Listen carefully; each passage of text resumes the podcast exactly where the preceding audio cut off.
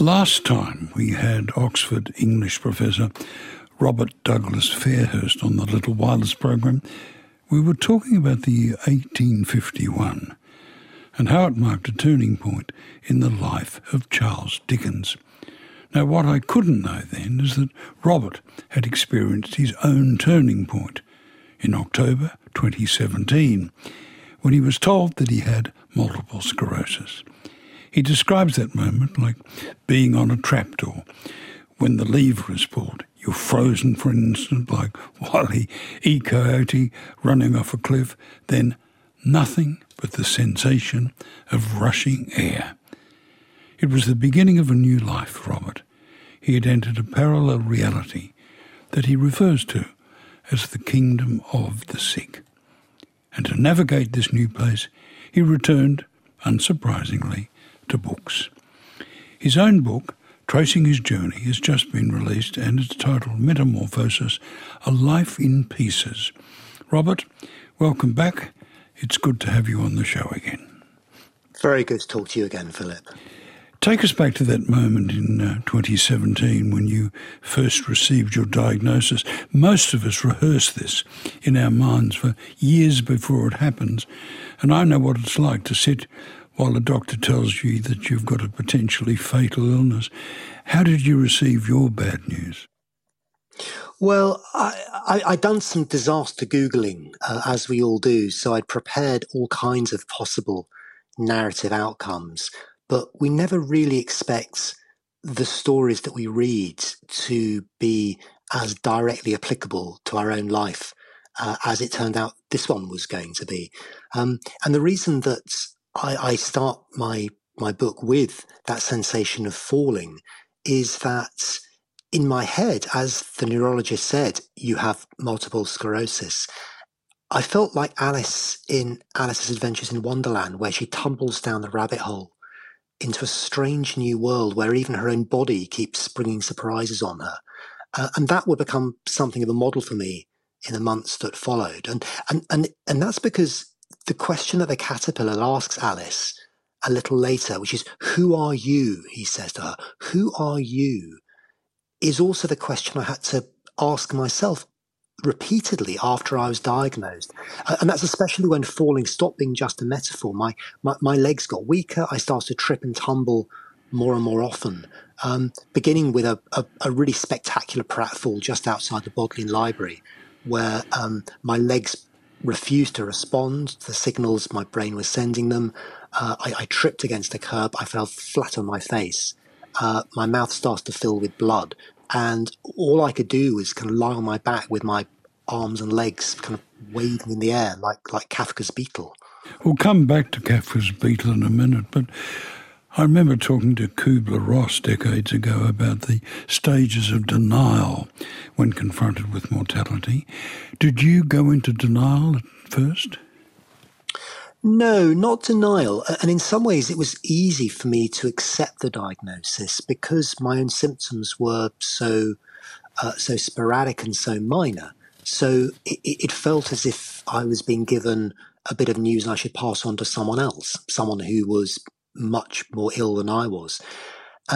It was only much later, well, not much later, in the next few months that as the symptoms got worse, I started to recognize that the diagnosis was indeed one for me. You know, as my legs felt as if they were filling up with concrete, as my voice became increasingly hard to manage, as words started to slip away from me when I was trying to speak, all these different symptoms gradually started to add up into the kind of story that MS is. And it's only then that I realised that diagnosis was indeed one that was for me. Now, it's not just an MS story. There are MS stories, plural, and we'll deal with that a little later. But coming back to Kafka's insect flattened its back, waving its legs in the air, he's a salesman, as I recall, who wakes up one morning to find himself a giant insect. That's right. So this is Gregor Samsa in the novella first written in 1915 by Kafka. who wakes up and, for reasons we never understand, he never understands, has been transformed into a giant insect. His family are obviously surprised. They are at first supportive, but then gradually they get more bored, more indifferent, more cruel, and more or less abandon him. And at the end of the story, he dies and is thrown out with the household rubbish by the maid. So it's not a very encouraging model, you might think. Did Kafka have an experience of profound illness that triggered this? I don't think so, but he did always think of his body as being somehow a foreign body to him. So he never really felt attached to his own flesh. Well, you're a bit like that because you talk about it sometimes as an out-of-the-body experience. Yes, and I suppose looking back, like a lot of people who have gone through their own physical changes, not just puberty, but in my case, I was a short, fat kid who then became a kind of tall, thin man very, very quickly. So I suppose I'd always thought of myself as a sort of body snatcher. Now, let's deal with the issue of there are two types of MS. What are they?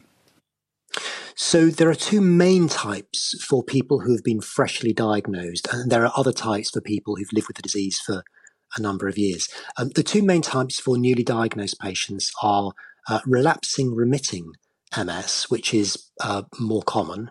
It affects more than 80% of people, especially if you're younger and female. What that means is that because MS is an autoimmune disease that attacks the central nervous system, it creates areas of inflammation in the brain and the spine, and it strips the coating of myelin from the patient's nerves, like electrical wiring being gnawed on by mice. But when you have relapsing remitting MS, the inflammation can be brought down either through the body's own efforts or by giving the patient a drug. And that means that you can go through periods of weeks, months, even years before another attack happens. My case, though, is a primary progressive MS. And what that means is that the main damage has already been done. So there are areas of kind of lesions, dead areas of the brain and the spine, which no longer conduct information as they should through the nerves to the rest of the body. And because of that, almost any area of the body can gradually misfire and start to fail. It can cause anything from blindness to incontinence to problems with walking to foggy thinking and eventually to paralysis and death. You've got a description that hits home to any Australian listener. You say, my body was dying like a coral reef. Now, it's fairly common, isn't it? Much more common than people might realise, and I'm talking both forms. Yes, it is. So it's thought to affect, as a disease, around 2.5 million people worldwide. In the UK, it's around 130,000 people. But those are just patients who have been diagnosed. And as we all know, with this kind of disease, it can be hard to pin it down. And many people go through many, many years of being misdiagnosed before they have the MRI or the lumbar puncture, and then they realise what's wrong with them. I'm surprised to learn from you that very little is known about MS, including what causes it. No, it's an invisible disease in many cases until it's developed so much that patients end up in a wheelchair. But it's also largely inaudible, in the sense that so little has been written about it, so little is understood about it. And there are some extremely smart neurologists who are doing a lot of research at the moment to try and find out more about it. But yeah, it's like a kind of blob of mercury. You put your thumb on it and it just scatters in all directions. Any suggestion that it might be genetic in origin? So it's thought that it can be partly down to genetic inheritance. It can be partly to do with where you live. So the less exposure to sunlight you have, the further north of the equator you live, then the more likely it is that you'll get MS. If you're female rather than male, again, your chances are are increased of getting MS, but nobody really knows. You describe MS as being halfway between a life sentence and a death sentence. That unpredictability must be absolutely exhausting. Oh, it is. I think I also say it's maddeningly capricious as a disease. And yeah, it's very, very strange, because it can be something which will progress steadily and predictably. It can be something which has very little effect on the individual for sometimes decades. It can be something which affects some bits of your body profoundly and other bits of it not at all. It's as unique as a set of fingerprints. Every patient, it turns out, whatever their diagnosis, is going to have a slightly different prognosis. I'm talking to Robert Douglas Fairhurst about his book Metamorphosis, A Life in Pieces. Now, turning to books after the diagnosis was, well, inevitable, because it's something you'd been doing your whole life, wasn't it? Oh, absolutely. And when I was younger, books were important to me because a book was a kind of TARDIS. It was an object that seemed much bigger on the inside than it was on the outside, could take me anywhere and everywhere in time and space. And then later I discovered that a book could also work like a lens that refocused the world around me, that made it seem fresher and clearer. And I suppose reading became increasingly important for me after I'd been diagnosed, because what reading allows us to do, it seems to me at least, is it lets us seek out models or alternatives to our own lives. Not only lenses, they become like kaleidoscopes. They twist life into patterns that help to see the world in a different way. And especially if you've been diagnosed with something like MS, what reading allows you to do is to work out who you are. That caterpillar question again, who are you? To work out who you are by slipping on someone else's skin and trying it on for size. I always say that this program, which I've been doing for well over 30 years, is built with the bricks of books, and so are our lives. Now, it turned out that you had the perfect guide to your illness right there on your bookshelf, but you'd never read it. It was the wonderfully entitled The Journal of a Disappointed Man. Tell me about it. So The Journal of a Disappointed Man was first published in 1919. It was written by a young naturalist called Bruce Cummings, who worked at the British Museum in the insects department, looking at lice, which sounds very unglamorous. It sounds also a bit Kafkaesque, doesn't it? Well, absolutely. And Bruce Cummings published under the pseudonym of WNP Barbellion. And he chose the initials because he said that they were the names of the biggest failures in human history. Wilhelm, Kaiser Wilhelm, Nero and Pilate. Barbellion was the name of a set of sweet shops in London. He wrote a diary about, well, he'd started writing a diary when he was younger, and it dealt with the natural world and his responses to it and his ambitions and dreams for the future. So like a lot of people's diaries. But then as he was diagnosed in 1915 with what was then called disseminated sclerosis, what we would now think of as MS, it became the most extraordinary kind of love letter to life itself. And he died just a few months after the journal was published in 1919. You describe him as the invisible man of English literature. Somehow the title of the book seems vaguely familiar, but not the author. And I think that's why. It's because it's one of these books which we've often heard about but not read. And often its effects, which is why I call him the invisible man. The invisible man we know about through the effects that he has on his environment around him, without us seeing him himself. And that's true of Cummings as well, that there, you can see flickering echoes of him in other works by writers like Virginia Woolf, much more famous writers. But he himself has sunk into near obscurity, rather sadly, I think. But it's interesting, isn't it? There is a preface written to the book by H.G. Wells, no less, talking about a very visible man. Yes, and Wells was asked to do this by the publishers. And interestingly, when the book was published, because nobody'd heard of this strange chap, WNP Barbellion, they assumed that it must be another one of H.G. Wells's literary jokes, that he would have written it himself under a pseudonym and then written a preface to it in his own voice. And he had to explain that, I'm not clever enough or as good a naturalist as the real Barbellion.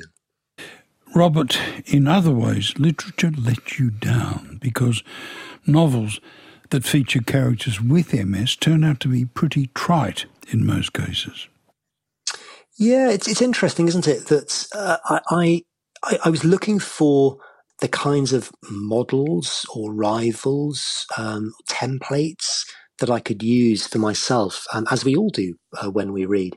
And it turns out that most of the novels written about MS were sort of pot-boiling romances with sometimes thumping passages of sex, in which the heroines, and it usually is a heroine, is saved, not from her disease, but from a kind of tedious everyday life by a romantic hero who sweeps her off her feet and makes her go weak at the knees in a rather different way than I'd experienced, and sometimes literally carries her up the aisle, none of which was going to be very helpful to me. You point out that they come in sort of three categories. One, facing up to the truth. Two, when you wish upon a star. And three, it can happen to you, which is the most popular. Yes, although all of them, I try and distinguish between these different groups, but all of them are like watching a machine sort of inching along a battered set of tracks that you know exactly where you're going to end up.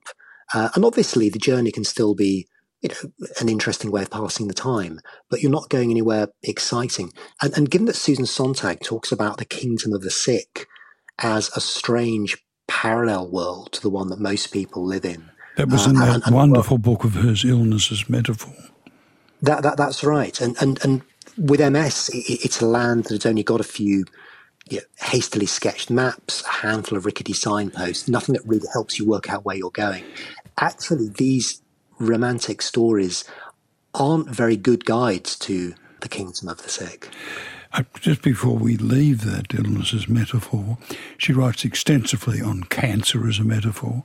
She writes on TB as a metaphor, but she doesn't write on MS, I think.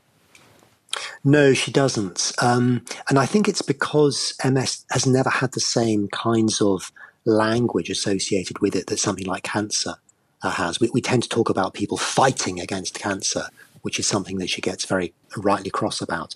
We don't really talk about people fighting against MS. We simply think of them as succumbing to it. I take your point that MS doesn't have a great body of literature in the way that cancer and tuberculosis most certainly do. But another reason, of course, is that MS has been almost totally hidden for much of its history. Yes, it was only really understood in the middle of the 19th century when the French physician Charcot managed to assemble enough evidence by dissecting the patients from his Paris hospital and sanatorium that then he could produce the body of evidence required to show that this was a distinct disease. And until then, it had just been as mysterious as a curse. While you were embarking on this journey to learn more about MS, you were grappling with symptoms which started to get worse for you fairly quickly. What happened?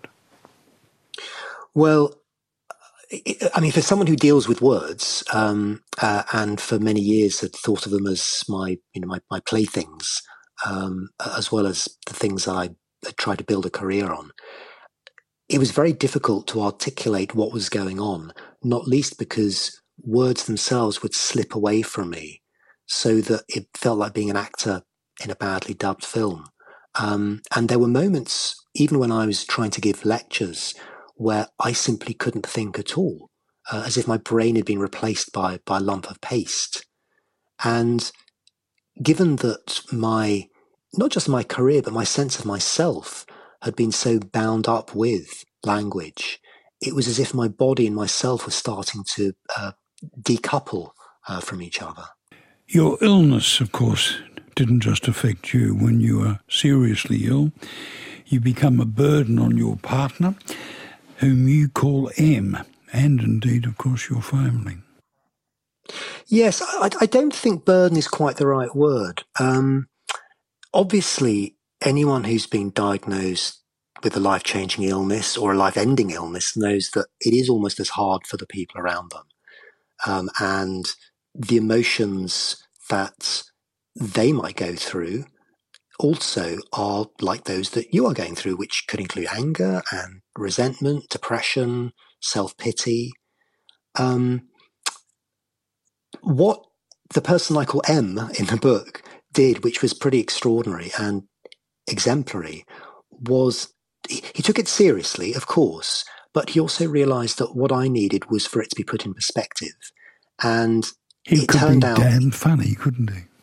Exactly. He realised that putting things in perspective meant giving them a kind of comic squint. And so he used to laugh at it, make jokes about it. He'd say things like, "Thunderbirds are go!" as he saw me kind of lurching across the room. Yeah, I mean, all of which other people might think was tasteless or unhelpful. But actually, I found it extraordinarily helpful, because it meant that I could be prevented from just catastrophizing and feeling sorry for myself. And I could see it as something that indeed was potentially funny. Cummings' journal also helped you navigate this. He provided you with a wonderful line. The test for true love is whether you can endure the thought of cutting your sweetheart's toenails. Yes, and of course, when I explained that to Em, I said it might not only be toenails. You know, I might have even more, shall we say, intimate needs, given what can happen with, you know, bladder, bowel control. People can become fully paralysed. It can be a very, very messy as well as unpleasant disease. And he said, "It's fine. I understand. I've done my research. It's not a problem." And with that, we went on. So that was face to face, but everyone else you told on Facebook. Yes, and this might seem strange to people, the idea that, first of all, I would tell both friends and not very good friends and near strangers on Facebook, all give them the same message. But I decided that it would be easier for me as well as for other people if I could craft a kind of response rather than have the same conversation dozens and dozens and dozens of times. And so, yes, I wrote what I've been going through on Facebook, and I explained that what I wanted people to do was nothing. In other words, I didn't want them to treat me differently. I didn't want them to stop inviting me to things. What I wanted was life to carry on as normally as it could for as long as it could. I like the way you describe most people's responses as being characteristically British. In a good way, they don't make a fuss in public, but in private they're immensely kind. And they still are. I mean, I'm very lucky that the Oxford College I teach at, which is Magdalen, is full of people who, and both students and colleagues, staff, I mean, everyone who works there knows what the situation is, doesn't mention it, but also does what they can to make my life easier. You and I share a deep fascination for J.M. Barrie's Peter Pan. I've told the backstory on the program in the past, how the drowning of his brother so shocked his mother that she withdrew into herself and seemed to blame the surviving child for being alive. And there's a story that Barrie never attained puberty after that moment. Peter Pan is essentially about time, isn't it? Yes, it is. And in fact, there's almost a strange joke, isn't there, in the fact that Captain Hook is being chased by a crocodile that swallowed a clock, almost as like a kind of pun, a crocodile. Yeah. So yes. But what's interesting with Peter Pan is that it's a story, when it was put on stage, in which Peter Pan would never grow up in the story, but the play itself didn't grow up because The same actors were used often year after year. When the children got too old, they were replaced by other similar sort of children. The same sets were recycled. The same costumes were recycled. So it became a little model of constancy. But you started putting together a new edition of all the different versions of the story that Barry had written. I did, and looking back, I wasn't quite sure why I was doing it at the time, but looking back, I can realise that what I needed was something which was constant and predictable when everything else seemed to be changing. It's for the same reason that I started rereading books like Jeeves and Wooster, because there too, that's a fictional world where the clocks have stopped. I still think that metaphoric crocodile with the clock ticking away inside it, following poor old Captain Hook around with its eyes lasciviously fastened on Captain's remaining arm. It's one of the great symbols. It is, and it's very funny. And one of the reasons I wanted to read other things like Jeeves and Wooster was that, again, they are very funny. But I also wanted to read other things. I wanted to read tragedies. I wanted to read Beckett. I wanted to read other things that reminded... Hardy has this great line in one of his poems, if way to the better there be, it exacts a full look at the worst. And I wanted to read those things as well. Now, as we've said, no cure for MS, but tell us about the novel treatment discovered, which is totally unpronounceable. Yes, so I'll give it a go. So it's often shortened to AHSCT. It's an autologous hematopoietic stem cell transplant.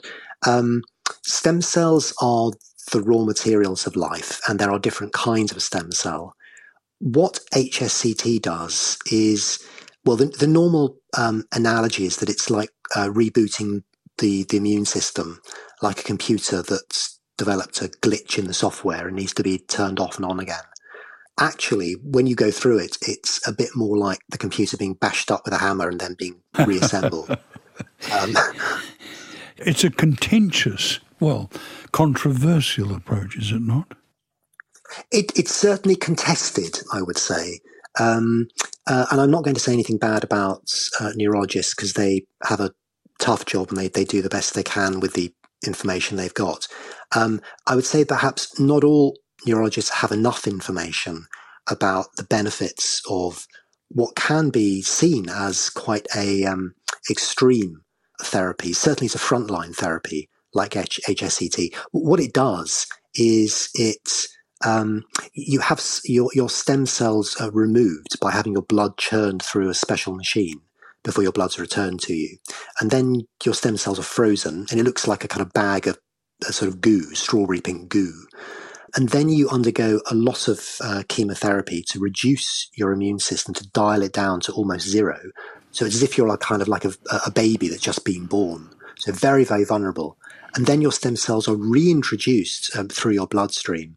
And then because they are naive, they are innocent, they don't have the memory of the disease, the hope is that that reboots your immune system and it stops it from mistakenly attacking itself.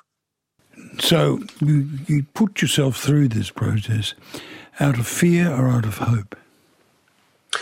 I would say a mixture of the two, mostly hope, a little bit of fear as well, because...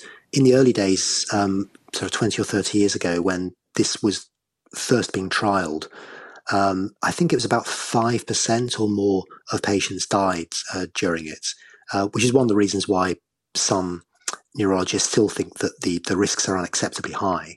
Certainly the scientific community is still perhaps split on both on how effective this is, which is why there are still trials going on globally, and also how useful it's going to be for someone who has my kind of MS. Robert, you got a taste of what COVID life would be before COVID, didn't you? Oh, absolutely. It was like a strange confirmation of the idea that the kingdom of the sick is always separated from the kingdom of the well, with a border that's being patrolled to ensure there's a clear line drawn between the healthy and the unhealthy. I had to be put in a sterile compartment in hospital because I was extremely vulnerable to infection while my immune system was still so weak. I was in what was called neutropenia. And I did have some company. I had some visits from my partner, M. I had text messages and emails from friends. But I also had stories I brought with me, a head full of stories and quotations.